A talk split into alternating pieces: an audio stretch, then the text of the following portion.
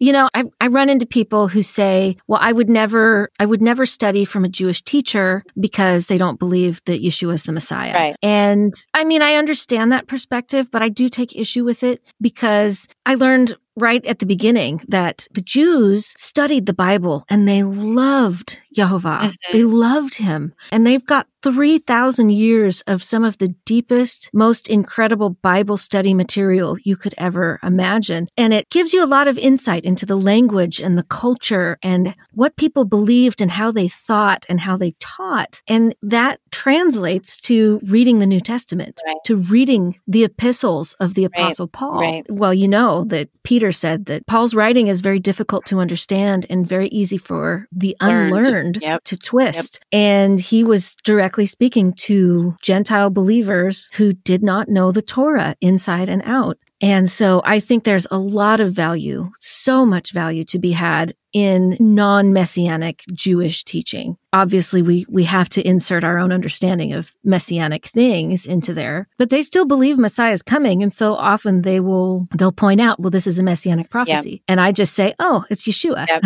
exactly. You know, that's kind of where I come from. one of the biggest things, and you know, we didn't discuss this tonight, but I think one of the biggest things is as my eyes started being open to the fact that the Torah had something to do with me, this Gentile Mhm. girl in North America, right? Um, and that it was something that was mine to grasp. And I started just taking that in uh, through my reading because I was already devouring the word for a decade, you know, by now almost. Mhm. And as I had that little tiny perspective shift, so much of what Yeshua, so much of what Shaul, so much of what, you know, all the other disciples had said, the apostles had said, started to make sense and click because they were making Yes. references to something that was a teaching that we would consider a Judaic teaching. Yes, exactly. And, and, and I guess here's the thing. I mean, sometimes we like, and Yeshua quoted this verse from Hosea, but it's not a total quote. And he's actually elaborating within the thought of what the Judaic thought pattern was of the day,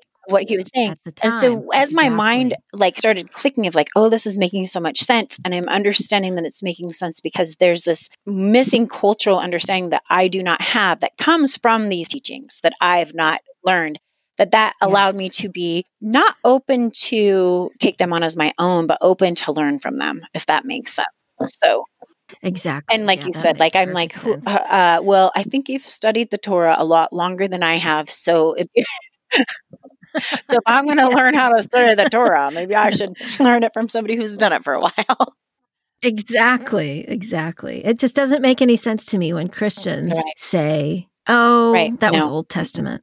You know, I have heard that so many times and I used to say that and Lord forgive me for my, you know, my casual treatment of the words that were spoken by God. Sometimes it just makes me oh, ashamed of Oh, absolutely. myself. The way I jumped on that bandwagon and just completely mishandled the Old Testament because it was considered of no effect anymore.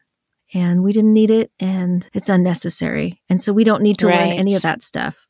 We just we don't need it. Everything we need to know is right here in the New Testament. And unfortunately that's See, I think true. I think that's one of the things that haunted me so much in the back of my head in the time I was really just seeking how am I supposed to serve you is because of coming from an LDS background.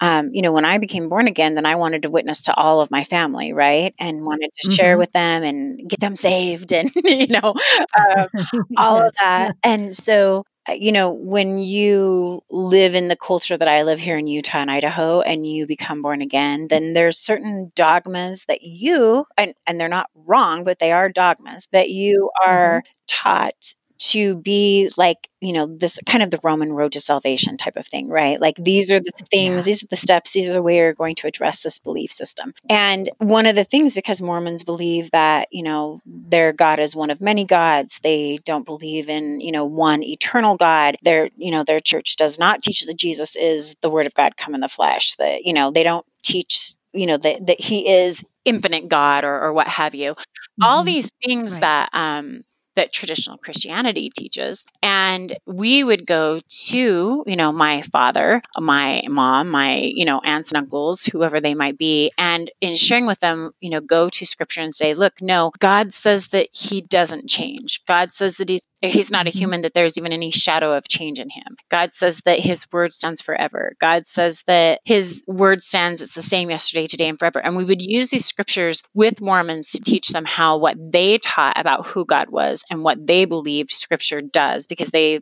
they have consistent new revelation. So their prophet that sits now over the church can actually give a new ruling that totally negates something that a prophet 20 years ago said. And and so their their church doctrine is changing regularly because a new prophet will receive a new revelation that totally dismisses other revelation. And so in addressing those things using these scriptures that God does not change and his word stands forever and there's no shadow of change and da da da and these are the things I was bringing to my family. That's what I had to come face to face with like to your point like the guilt of standing in front of somebody saying your god is wrong and your gospel is wrong because this is clearly what the word of god says but the Right. answers i'm given when i go to my pastor and say how come i'm not supposed to do these things anymore? Because it's clear that these things are not what i uh, these are these are here. It says thus saith the lord and thou shalt not. And i mean it's pretty black and white. Like there's no getting It's around it. Pretty black yeah there's no getting around it. And it was well because those are in the old testament and and they're not relevant to us because we're not jews. And the thing was but